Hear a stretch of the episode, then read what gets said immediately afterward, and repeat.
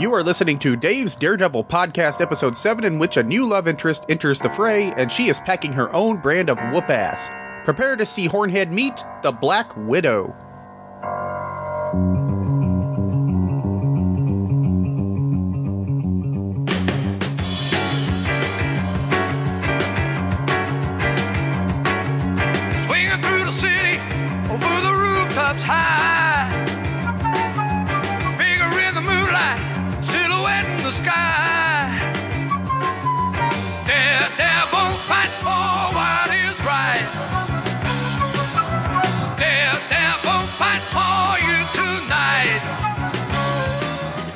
Everyone. J. David Weeder here, the host who reads Daredevil comics, jots his thoughts down, then regurgitates them into a microphone for your entertainment and edification.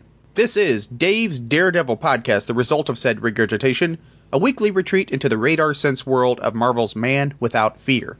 December is in full effect, and I'm sure the crowds at the malls and department stores are rabidly trying to kill one another for the latest, greatest material show of affection in this, the season of brotherly love. I wouldn't know. Because I barely leave the house during the Christmas season because it simply isn't worth it. It's not worth it for me. If my route to a required destination, as in a destination that I have no choice but to visit, takes me by a mall, I reroute and take the scenic route to avoid the crazy traffic. Now, I'm not talking about busy traffic. That requires a bit of patience, a bit of planning for time. Crazy traffic people pulling out in front of, directly at other drivers, driving down the turn lane, ramping over things like Speed Racer trying to beat Racer X to the finish line. I don't have a Mach 5. I have no springs that launch my car into the air, and I don't drive an invulnerable car. I avoid all of it. It's one thing to be conscientious of other drivers and use defensive driving, it's another thing altogether to face down a soccer mom on a shopping bender in a scene that came right out of Mad Max. I bring this up to remind everyone once again don't be a douche. We're supposed to be nice to each other all the time, at least ideally. Don't sully a holiday that tries to celebrate humanity's compassion by turning the roads into Thunderdome. Two soccer moms can enter, two can leave. And if you don't get that ridiculously marked down deal on something your child is likely to love for three weeks and then discard, no harm, no foul. And I say this because I want my listeners to enjoy the holiday and remain in good cheer. And it would be nice if they weren't killed or in jail for the next year's episodes because See how I segue seamlessly? Next year is going to be a nice slew of episodes. When I first began to look at doing this show as a real thing, not just an idea that would be fun, that would be nice, when I looked at what would be covered, the nuts and bolts of the thing, one name came to mind Frank Miller. From the beginning, as I thought about issues to cover, Miller's run on the title and Born Again were in like Flynn, no question. It was going to get to it at one point one way or the other. In fact, that was kind of the tipping point that made the show a reality. Because, and this is me, anal retentive, remember it's hyphenated, the number of comics in the run proper and Born Again, so on and so forth, that would be included in such coverage would essentially take up nearly a year of podcasting in the single issue per episode format. So, with the first episode of 2014, episode 10, we begin looking at Frank Miller's Daredevil, which, you know, there are a lot of things that are overrated, or considered core reading, or definitive. I balk at a lot of those. Dark Knight Returns and Year One are both great, so is Killing Joke, but are they essential? Not sure. I'm not sure. That's not for me to judge. Sometimes you're just doing well to put that in a stack of books to read to keep other fans off your back. Now, as far as Frank Miller and Daredevil, yeah, Miller turned that on its ear. And really, in no uncertain terms, saved Daredevil the run whether Miller's just the artist or if he's the writer as well, is solid. Brings a lot of things to the table that even Mark Waid is using today. The plan, to help set you up correctly, is to begin by covering, a bit oddly, Miller's 1993 miniseries, Man Without Fear, mainly to get his take on the origin, to get us grounded in that world. And then we'll be moving on to the actual run of the book. There are some omissions. For example, Miller's first issue on the book, uh, there's a Ditko fill-in in there, but the basic plan is for Man Without Fear, the run proper on Daredevil with a couple of those omissions, and Love and War, and then Born Again. So if that isn't a good reason for self-preservation and being nice to one another, I don't know what is. However, that is then. This is now. This week we see our beloved Hornhead meeting a lady who will be one of his great romantic interests, and she's a solid Marvel character in her own right. Natasha Romanoff, aka the Black Widow, Russian spy, Avenger, movie star, and hot redhead. That statement is full of win. I didn't even mention the black jumpsuit. Yet. So let's take a quick promo break, and when we come back, we shall look at Daredevil number 81, featuring the Black Widow doing Daredevil a solid.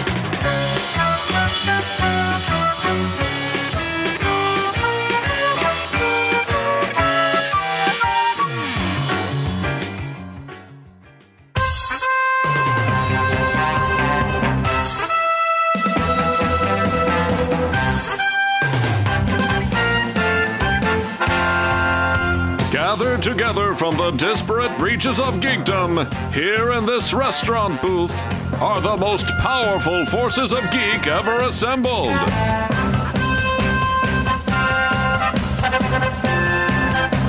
Ryan, the toy geek. Scott, the award winning radio host. Jeff, Scott's minion. And Ron, just Ron. Dedicated to truth, justice, and geek for all mankind. It's Dinner for Geeks. Dinner for Geeks proudly crusades at twotruefreaks.com.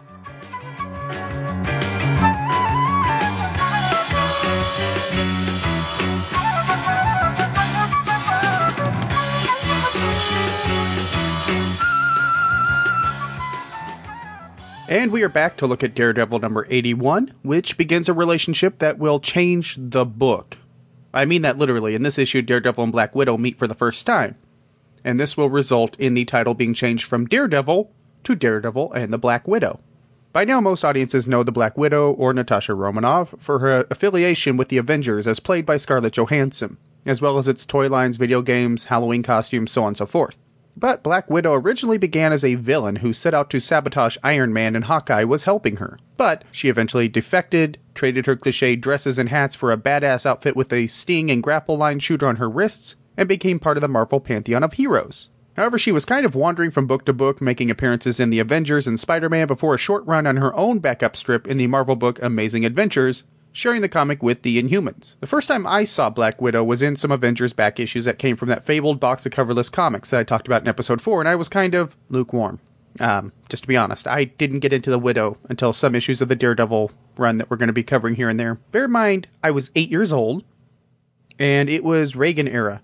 She was Russian, which during the Cold War, Russian meant communist, which meant bad guy. I don't really have a defense for that thought process in a way, but again, I was eight or nine. I'm now in my mid 30s. I'm not going to spend time arguing about my prepubescent mindset in the nuclear threat laden 80s. If I did that, it would mean that I would be explaining my obsession with the cartoon version of Punky Brewster and my crush on Beth from the laser tag cartoon, my disdain for Jamie Jaren. I'm just not going to do that. Instead, I'm going to take a look at the cover of the book, which is by Gil Kane. On the cover, Daredevil lies at the bottom of the page, underwater, unconscious, with debris in the mud. The Black Widow comes swimming down toward our hero with the text reading, Death is a Black Widow. The cover bothers me. I mean, the idea is fine, the art is fine-ish, but the white border takes a lot of oomph out of the image. It doesn't submerge us. The biggest thing that bothers me, and just drives me crazy, is Daredevil's mask has open eye holes rather than the red lenses we're used to. You know, the lenses are there to hide Daredevil's blind eyes, and those eyes could be a tip off that he's blind lawyer Matt Murdock. They're important. And I don't know why Kane left those off unless it was to show that Daredevil is unconscious or that he, you know, just didn't care. But that's my nerd nitpicking at its finest, and I'm overlooking a redhead in a skin tight bodysuit to say that Daredevil's cowl isn't drawn correctly. That's right, you saw that. Beautiful woman on the cover, I'm like, Daredevil's eyes aren't right. I need to look at my priorities a bit. Gene Colan, who did the art for the interior, actually draws a really extremely hot Black Widow within the interior of the book. Kane, however, gives her huge eyes on the cover, and they're open in the murk and the water. I mean, wide open. And with the exception of some bubbles, you wouldn't immediately know that this is supposed to be submerged in the water. But it's just a cover to a B-list book at the time, right? The story is entitled And Death is a Woman Called Widow, was written by Gerry Conway, he who created Firestorm and co-created The Punisher. And this story is reprinted several places in Daredevil Volume 10 by Bendis and Maleev, as well as Marvel Milestones, Ghost Rider, Black Widow, and Iceman. No, that's the whole title. And also in Essential Daredevil Volume 4. And as usual, it's on the Marvel Digital Unlimited subscription service. But let us crack open this issue and take a look at Daredevil number 81. The story begins after a fight with the owl, as semi conscious Daredevil is sinking to the bottom of what appears to be the Hudson, stuck to the casing of an airplane. As the water envelops Matt and he continues downward into the murkiness of the dark depths, Matt's last thoughts are of Karen. On the surface, the owl flies away excited at his seeming victory, and Karen is back in town in time to see Daredevil's descent into the water and begins having a panic attack. But no matter what Karen's emotional reaction, Daredevil continues until he hits the bottom and comes to rest on the river's floor. The opening page is exquisite. I mean, it's just beautiful, and Daredevil is sinking, still stuck on the plane. He is nearly a limp rag doll, somewhat in the center left of the page. The thing is, the reason this composition works, Daredevil is drawn to be a part of the image. He is not the focus of the image. His red is a bit more muted, which does make it feel like he's underwater, by the way, unlike the cover. And oddly, if this image had Daredevil struggling or really, you know, going at it and trying to get free, I'm sorry, it would lose its punch. There is something to Daredevil resigned to his fate, with Karen on his mind. Let me kind of fill you in on what happened here, as this is the first issue for me in my reading experience to stretch beyond my uninterrupted chronological reading run of Daredevil. In the week between last episode and preparing for this one, I basically crammed in issue 61 to this issue. That's my dedication to the show and to you. After Matt revealed his secret to Karen and promised to quit being Daredevil, he failed to deliver on the promise because of a villain called Crime Wave. And Karen left New York. She landed in Los Angeles, where she became a part of a cast of a show called Strange Secrets, which included a very kind of a murder she wrote story involving the actors on that show, which Daredevil got involved in when he followed Karen to LA. Are you seeing a theme of Daredevil following Karen? So, Karen isn't as much a part of Daredevil's world as she used to be. She went and got herself a life, and it works for the character. She kind of feels like a real person now. And I don't hate her like I used to. I grew to understand Karen's position, not just with kind of what we explored in her childhood last week, but with Matt, you know, offering to quit being Daredevil and then retracting it when, say, the Stuntmaster shows up. And to look at it from Karen's point of view, if you're being upstaged by a guy like the Stuntmaster, maybe you deserve to have a chip on your shoulder. And the funniest part of that with the Stuntmaster is that when Karen eventually migrates over to Ghost Rider's comic, the Stuntmaster migrates with her for a while. Some days you can't get rid of Stuntmaster, and if you don't know who Stuntmaster is, feel better about yourself for that. Anyway, all of that to say there was literal and figurative distance between Matt and Karen, and still his potential last thoughts were of her. Aww. And Karen is losing her damn mind. Seeing Daredevil plunge into the water, she's convinced right out of the gate that he must be dead. That is her knee jerk reaction. Stuff like this happens all the time to Daredevil. It'd be great if she gave him a bit of credit for being able to escape dire scenarios as per usual. I mean, sure, if you and I get plunged into the ocean, there is a good chance we're dead, we're done, it's over. But for Daredevil, it's Tuesday. Conway rocks the story, by the way. He adds details like captions telling us how many seconds Daredevil has been underwater one second, two seconds. Even though I'm not suspending disbelief that Daredevil's going to die at the end of this issue, it does get the pulse rate going faster which is really the most you can ask of a story showing a lead character in peril. But Conway hammers it home by having Matt actually sink all the way to the bottom of the river and land with this gentle crunch. This is an exquisite level of suspense, and these four pages masterfully do what they are intended to do, which is draw the reader in, even one who casually leafs through the comic at a newsstand.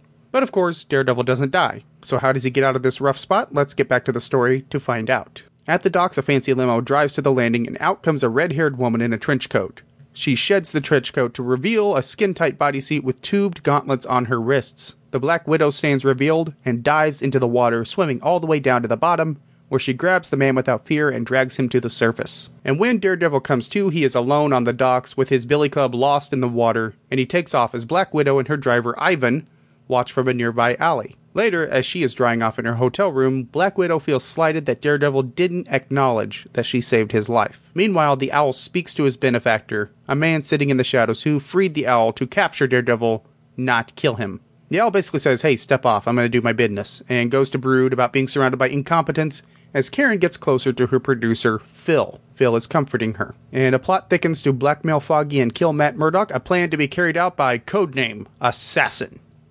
Okay, let's stop. Let's talk about this.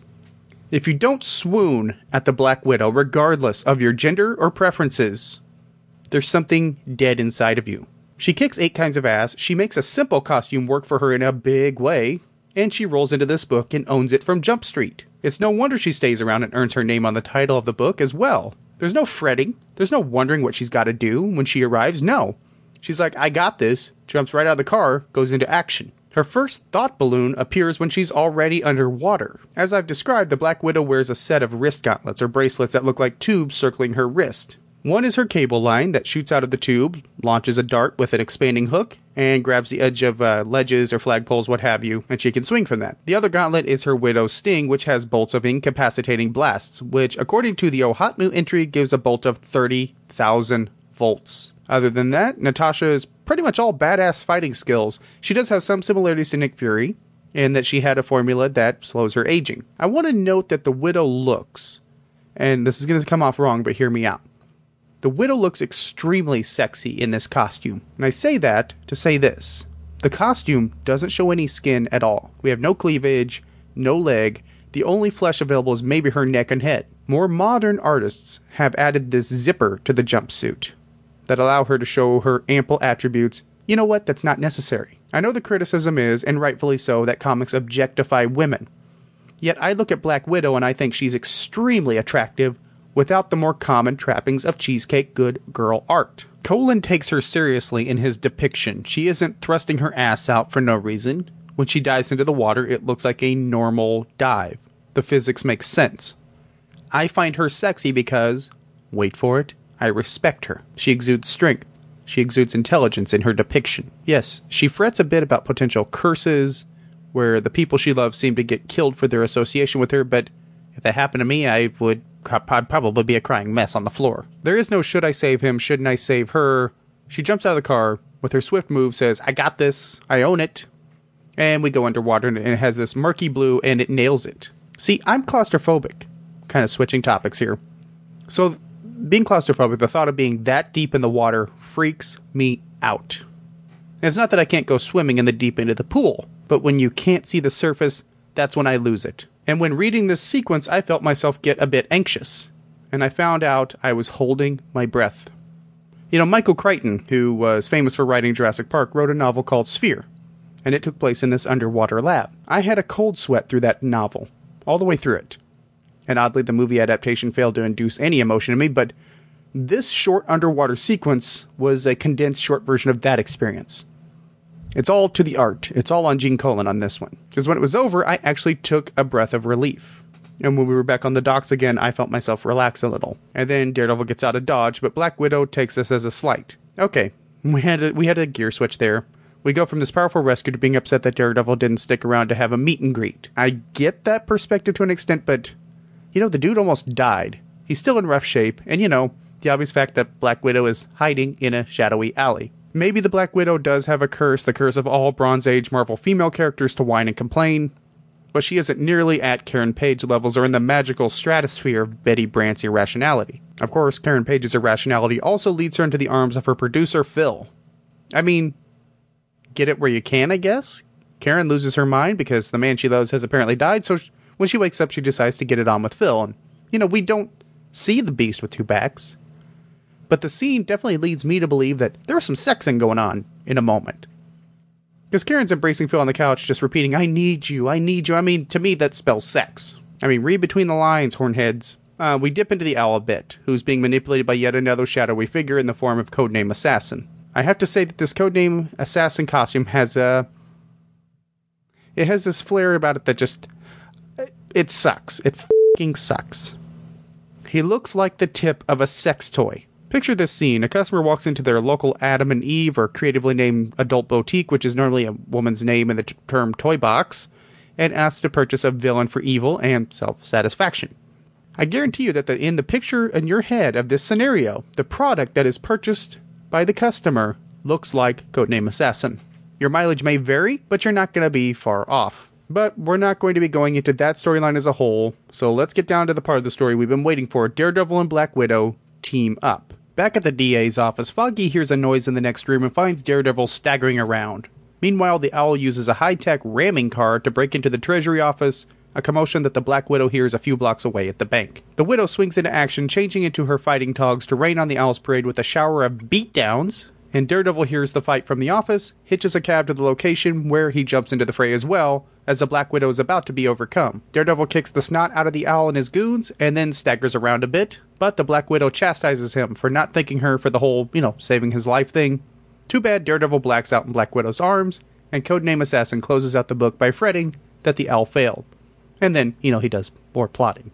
And that wraps up the synopses, so Matt gets back to the DA's office where Foggy comes upon him in Matt's office. Foggy still doesn't know, and yet he still doesn't put the pieces together. He must assume that Daredevil just shows up in Matt's office for no apparent reason again and again. Foggy is a district attorney. He isn't just the DA of some small podunk town cut off from society with a low population, he's the DA of New York City, the biggest city in the world. Foggy is kind of a big deal, and he's even set up villains for a fall, like the time he went to visit the gladiator in prison, who was pretending to have amnesia. He pulled out an awesome move by replacing the gladiator's blades with fake blades to get the villain to suit up and attempt to escape. That means he's admitted that he is and does remember being the gladiator. That was a smart move, and it worked. But he can't see the forest for the trees, or maybe Foggy is in denial. Eventually, Foggy finds out the secret. And not until issue 3 48. Oh. Uh, anyway, enough on that. I've, I've made my point last week. Once we leave this scene in the law offices, it becomes high octane action with Natasha more than holding her own. And let me touch upon her chauffeur, Ivan. He's actually kind of a surrogate father to her, and kind of took the age regressing formula as well. Same thing Nick Fury took. And it was actually, as it turns out, developed by Bucky Barnes. Yet he raised her when she was thrown out of a burning building as a baby, and yet, despite this despite this, and, you know, I mean, we're talking about a guy that changed this girl's diapers. He taught her how to walk, to talk, so on. Despite all of that, Ivan has a romantic crush on Natasha. Creepy much? But he was her companion and her confidant, and a nice way for Natasha to speak some exposition. So Black Widow springs into action. And as I mentioned, she's throwing down, she's holding her own. She just beats the hell out of these hired goons and never uses her widow's sting. I mean, we're talking all fists and feet, skill. It's beyond effective, and even though she is throwing people over her shoulder, she isn't put into a sexy cheesecake pose. So, once again, how can I not love this woman? In fact, it isn't until the owl takes her by surprise that the widow gets to any sort of a bind, and this provides an opening for Daredevil to come in and finish the job. And he makes it a quick job because he's on the verge of passing out. He is at the edge of his pain and exhaustion threshold, but he keeps pushing, and though Daredevil gets the final blow and promptly passes out, this was a really Black Widow's issue. And it's better for that. She rocks it out, and in just a fraction of these 19 pages proves why she's a good pairing for Daredevil. She has her own dark backstory, she's attractive, of course, and she can go toe to toe with the same villains and hold her own, or in some cases exceed Daredevil's own prowess. To put the links together, after this, Natasha becomes a part of the cast, and the book becomes Daredevil and Black Widow. Matt moves to San Francisco and shacks up with her. This relationship would last until issue 125 when the widow dumped Matt because she was tired of living in his shadow. And then she went on to become a core member of the Avengers and gain an ugly version of her costume. This plain gray bodysuit with a spider symbol on it. Horrible high collar, soccer mom hair. I'm sure there are people who like that look. I will not begrudge that. I'm not a fan. I've seen it referred to as the mistakes were made Black Widow costume.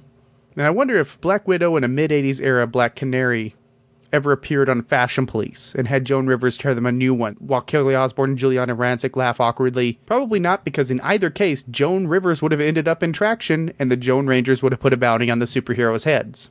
Don't mess with the Joan Rangers. But how was this issue as a whole? Sure, it's a relevant step in the life and career of Daredevil. It builds a relationship that will come into play again and again. But as a standalone issue of Daredevil, it's mediocre. Nice character bits, but the main star of the book spends most of the issue unconscious or staggering around. Yes, Black Widow made a good addition to the issue and had some high moments, but this was a book published before the internet or before OHOTMU. There could have been a bit more on her backstory, just to clue readers in, at least identify her and her, her gig, so to speak, and less on Codename Assassin and the ongoing shadowy plot. But as usual, Colan's art was grade A, and there are very captivating moments that drew the reader in. But even though Daredevil got the last punch in on the owl, he didn't save the day and the owl was a bit laughable with a crazy robbery scheme and playing errand boy for Codename Assassin. Readable, but pretty average. Which is to say, not a terrible issue to look at in a sequence, but doesn't quite blossom into a great, well rounded standalone issue if you'd gotten this off the spinner rack. Interesting note about the Black Widow, actually.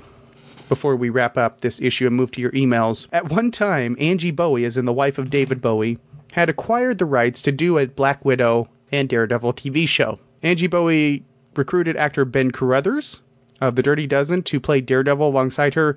Really, the project only got to some black and white snapshots of them in these costumes. We fing dodged a bullet, kids.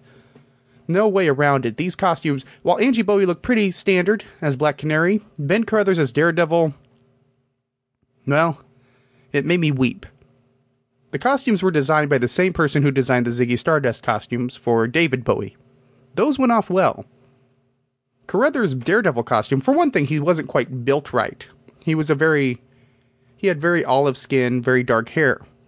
Which shouldn't matter in the Daredevil costume. However, this costume was. Um, I mean, it was a skin tight Lycra suit with a hood and these horns that were. I mean, he looked more like a bull than a Daredevil. Because the horns should usually be in nubs. We're not looking at Hellboy here. But it stopped just uh, above his forehead. The mask portion was face paint. Red face paint and the poses that these two were in, their arms were held high, hands out, like they're flying. Uh, you, you almost want to say, what, what kind of religious ritual are they practicing? But, you know, at least that was on somebody's mind, I guess, is the silver lining. And Black Widow and, and Daredevil as a couple were captivating enough to capture somebody's attention. Because, I mean, she did pay for the rights to do this show, it just never materialized. I'm just saying, Rex Smith looked good compared to this look up Angie Bowie and Ben Carruthers Daredevil. I'll uh, try to remember to put pictures on the show notes this week. But that wraps up the story. Before we say goodbye for the week, let's check the email inbox for your messages, which is one of my favorite parts of the show. This week, do we have any emails? Yes, we do. We have lots of emails this week, which makes me very, very happy. You know, one of my goals was to use this show as a bit of a sounding board for other fans of Daredevil as, as well as my views. So we all have a place to kind of share our thoughts and feelings so if you have a thought on my thoughts or random Daredevil ideas or opinions, drop me a line at dave at daredevilpodcast.com or use the handy forum at daredevilpodcast.com. And you can join the ranks of the fine folks that mail emailed in this week. Starting this week is Professor Allen, who emailed in with the subject line, Loving the New Podcast. And Professor Allen writes, Dave, I'm very much enjoying the new Daredevil show. I really like the idea of picking critical issues throughout the history of the character and book without the burden of having to cover every single issue or appearance. I like the unpredictability and flexibility this will bring to the show. My only complaint so far not enough Legion of Superheroes. Wait, never mind. Keep up the good work, Professor Allen, host the Quarter Bin Podcast, co host Short Box Showcase. Both of those shows, by the way, and this is Dave talking here, are part of the Relatively Geeky Podcast Network, or, and, and, and they are on my recommended podcast list. Professor Allen, well met. Hail Doom, who is above reproach. Thank you for slipping this email in under the Latverian Communications embargo. Well done, sir. And I agree, these stories could use more Legion. I mean, picture it Daredevil with a flight ring hanging out with wildfire. I would read that, and I think Mark Waid would love to write that. See, I picture Daredevil and Karate Kid dealing with whatever the 31st century version of the hand would be, and Daredevil gets into an odd romance with Duo Damsel. Well, now wait a minute. I like where this is going. I think after this, I have some fan fiction to write. Before I steam up my microphone, why don't I look at the next email, which is from Jared Cardos. I remember Jared from New 52 Adventures of Superman. His subject is the first three episodes. Jared writes First, I just want to say how excited I am to see where this podcast goes. Like a lot of the Marvel characters of his time, Daredevil is one of those characters who I've mostly read a lot of his more modern runs, but this will be a good excuse to go into his more classic stuff. And as for these six issues you pulled out, I can't really disagree with your assessment overall, First issue is pretty solid, the rest are mostly okay, serviceable, they get the job done. Your idea on, about how Miller could have put his ideas with the Kingpin on the Owl is interesting. I'd never thought of that, and while I'm sure Miller could have pulled it off, I'm guessing the reason why he went with Old Fisk is that this character has an interesting look to him, where he could appear to be soft or frightening depending on what he's going for, and frankly, his name sounds more frightening. Snyder's done a fairly decent job in recent comics to make the concept of owls very creepy, but saying that the owl wants you dead just doesn't have the same threat factor that the kingpin wants you dead just from the sound of it alone. One thing I will sort of disagree with you though is your assessment that Karen Page is the worst of the Silver Age Marvel girlfriends. Now, like I said, I don't have much knowledge of her classic stuff outside of Born Again, which isn't really the which isn't really her greatest moment, but you can't help but feel sorry for her. Sorry, I didn't mean to laugh in the middle of that, but uh, yeah, that's that's a great statement. She's not at her best in that one. Anyway, back to his email. I'm sorry. But for what I'm seeing here, while she is rather insensitive concerning Matt's disability, that's really about it. Compare her to, say, Spider Man's first girlfriend, Betty Brant, who was a jealous wench who was passive aggressively stringing around two guys, and Karen's practically a saint right now. Finally, it's interesting that you say you don't care that much about the Purple Man when talking about this issue, but my question is what do you think of how he's been portrayed in more modern stories, especially in how he was used in Alias? One thing I'm surprised you didn't mention when talking about the scene where Spidey fights the crooks that were after Matt, the first time he meets Spider Man, he's defending what he thinks is a defenseless blind man from trouble. Matt got his powers from saving a defenseless blind man from trouble. The two situations aren't completely the same, but I do think it's an interesting connection and I think one could take that as part of why Daredevil would end up working together so well with Spider Man later on. Using Google Maps to figure out Daredevil's commute, that's some hardcore nerdery right there. I give kudos. Thank you. As for the Gladiator issue, one detail that you didn't say that I noticed was that Stan Lee didn't write the whole issue. At the first page, it mentions that Stan Lee wrote the first seven pages, and that Denny O'Neil finished up the rest. And as for Karen Page leaving the scene from the description boxes, it sounds like she told them about what happened to Foggy, but it would have looked a lot better for her if we did get a dialogue balloon begging them to find Foggy and make sure he's safe. So, yes, this is a great podcast so far, and I'm looking forward to hearing more. Jared Cardos. Jared, as to your first point, there are a lot of people who are getting into Daredevil thanks to Waid's run, which is one of the wonderful things about the timing of this show. You combine that with the upcoming Netflix series. Well, I'd love to say that my infinite wisdom of what fandom wants and needs is behind the timing. No, let's stick with that. It sounds cool, and then my infinite wisdom of what my fandom wants. Um, I stick by my owl idea. I'm going to disagree on the kingpin as a name sounding more threatening than an owl, because owls are predatory creatures and smart hunters. A kingpin makes me think of bowling. Now, this is a good thing, because when I think of bowling, I think of the Big Lebowski, and that makes me happy since it is, and I say this with genuine and complete sincerity, the greatest movie to ever grace the silver screen. However, I'm, I'm not saying your opinion isn't valid, I'm just disagreeing with it. Owl has a similar backdrop of Wilson Fisk, they both have criminal empires, had a similar gimmick. They're both deceptively strong, and the owl can fly. Kingpin don't fly, guys. Owl's got the one up on that one. But I, I, I don't think he made an error per se. Um, that co-opting Spidey's villain was invalid in any way. I'm simply saying there is another character organic to Daredevil that could have been used in his stead. And I'll agree with you. I think the look of the Kingpin was probably the selling point. I remember Miller telling a story on the DVD interview about John Byrne kind of coming up to him and talking about uh, helping him craft his take, and Byrne told Miller to light him, which is why, and we'll get to this in the run, Miller has the Kingpin looking just like he stepped off a Romita Spidey page. Kingpin lights a cigarette, and when the flame goes out, he becomes ensconced in shadow. He looks like a Frank Miller character. Miller did Kingpin a favor, and I'm going to say this, and I might rub some Spider Man fans the wrong way, no disrespect intended, but I think Kingpin's appearance in the Daredevil comic did Kingpin a solid. It kind of raised his profile as a as a villain. And as for Karen Page, yeah, I was I was a bit rough, and I admitted that future stories influenced that quite a bit. And I do think last week's issue swayed my opinion a bit. To tell you the truth, I think the relationship between these two is a toxic one. They're both guilty. I mean, you've seen that where two people are pretty decent people on their own, but as a couple, they destroy each other and everything around them. These two needed to stay the hell away from each other. I mean, they both have baggage and it's weighing them down, and it's probably unfair to lay the lion's share of the blame on Karen. Even in the Hulk, Betty Ross was nearly as bad in the early issues of the Hulk, and nobody, and I mean nobody, compares to Betty Brant. And that was a good observation on Spidey and Daredevil's first meeting paralleling Matt's origin. I actually did not catch that. I'm surprised I didn't. And as for the Google Maps thing, it was there. It seemed like a neat thing to do.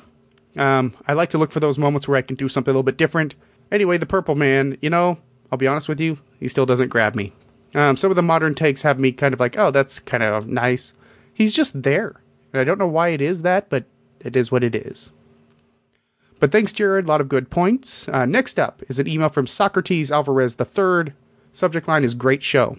Oh, Socrates, you're flattering me. That's going to get you everywhere. Socrates writes I've been a huge DD fan since the Kevin Smith revamp till now. I also really enjoy the earlier stuff. I like the format of the show. Start to finish is a lot of work, and the casts that practice this format really hit snags when the material is poor. Daredevil is way more than a poor man's Spidey or Marvel's Batman. DD Decalogue story in Daredevil Volume 2, 71 to 75 is so cool. Best regards, Socrates Alvarez III. And you know, Socrates, your email and suddenly Jared's email, something clicked in my head just now. And I think you brought out something really fundamental about the character here. Daredevil has a ton of great entry points, as in places to jump on.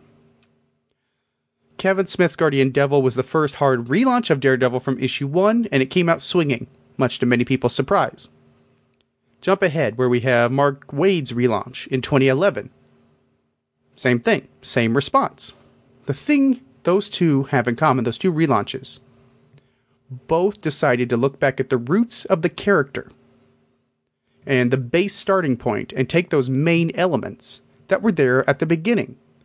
I mean, sure, you have writers like David Mack, Brian Michael Bendis that build on that, but every time Daredevil is put back at square one, which mirrors to a greater or lesser extent the base status quo from the character's early years. And bear in mind, I'm not on a tangent, Socrates. I'm actually, your email has spurred a lot of thought in me. What I'm saying, in effect, is whether it is Smith's run or Waid's run that was the latter day entry point, Daredevil fans have it good because of the core similarity in launch points. Look at characters like Superman, who is probably the prime example. You have differing degrees of reboot value. If you compare the original Action Comics number 1 to 1986's Man of Steel number 1 to Grant Morrison's Action Comics number 1, yes, the core concept hasn't changed, but the palette has massively, massively been altered. You have three different types, very different Kryptons, different vantage points, slightly different costumes, and different tones. But if you compare the original Daredevil number one, Smith's DD number one, and Waid's number one, Matt's the same. Strikingly so. You have the backdrop of the law office, the powers work the same way, the backstory, they are all the same. Same current running through them. Even on the Marvel side, Spider Man's reboots you can't say that with. Look at Amazing Spider-Man number one and 1990s uh, Spider-Man number one, the, the Adjectiveless McFarlane issue. Uh, wow, that's a huge difference. And granted, that's not a reboot; that's more of an addition. But if you look at the John Byrne chapter one, it, it ties things together in a different way. It has a different focus. It has a different feel and goal.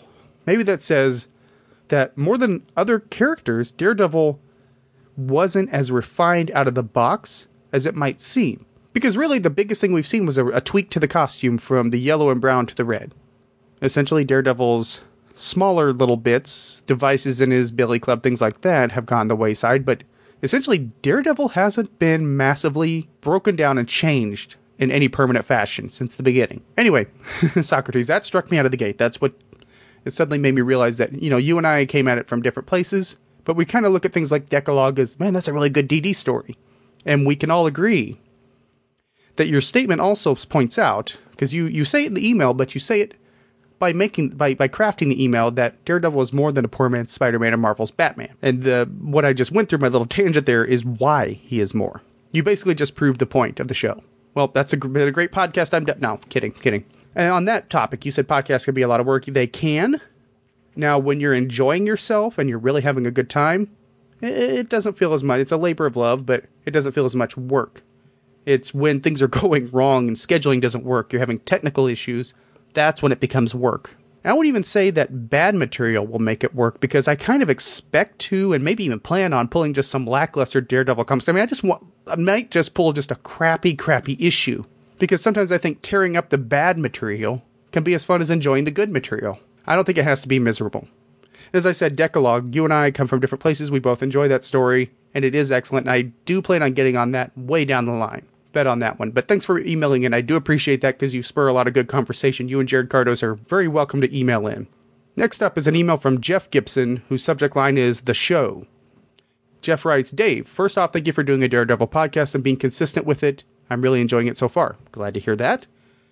You asked for critiques in your last show. I don't have a critique but I thought I would tell you what I think works well. You got off on a tangent about comparing DD and Batman and rolled with it. I think that stuff is great. While I enjoy the way you analyze the comics, I like it when you kind of break free from time to time and talk about different things. That's it. Keep up the good show, Jeff.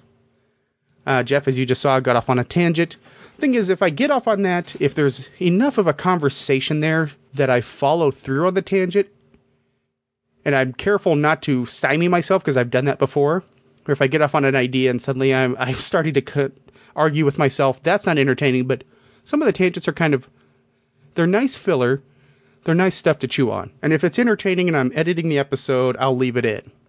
So I I, I mean I do write. I don't know if you'd call it a script, but I, a very detailed outline with the expectation that I'm going to abandon that at some point. Because when you're sitting there taking notes and reading through the issue, that's one thing, but to be looking at it and thinking about it critically and speaking about it, as in unloading all of that, uh, you might come up across some gems. For example, look at New 52 Adventures of Superman, a show I did with John M. Wilson. Half the time we discovered all our best stuff while on the air. But that wraps up the email sections this week. Lots of good emails. Really do appreciate it. If you didn't hear yours, it's because what I do is anytime I'm about to record on recording day, I will go to the inbox, cull anything that's in there, and then clean it out for that week. So if you don't hear it and you recently put the put an email in, remember that I am several weeks ahead. I will get to your email, each and every one. Of course, as mentioned up front, drop me a line at dave at daredevilpodcast.com with your thoughts, compliments, or criticisms. Next week, a big one, a big episode, the debut of an important nemesis to the Daredevil canon, one without compare. Next week, we look at the first appearance of Bullseye in Daredevil number 131. That's in seven short days. Until then, remember, justice may be blind, but it can see in the dark.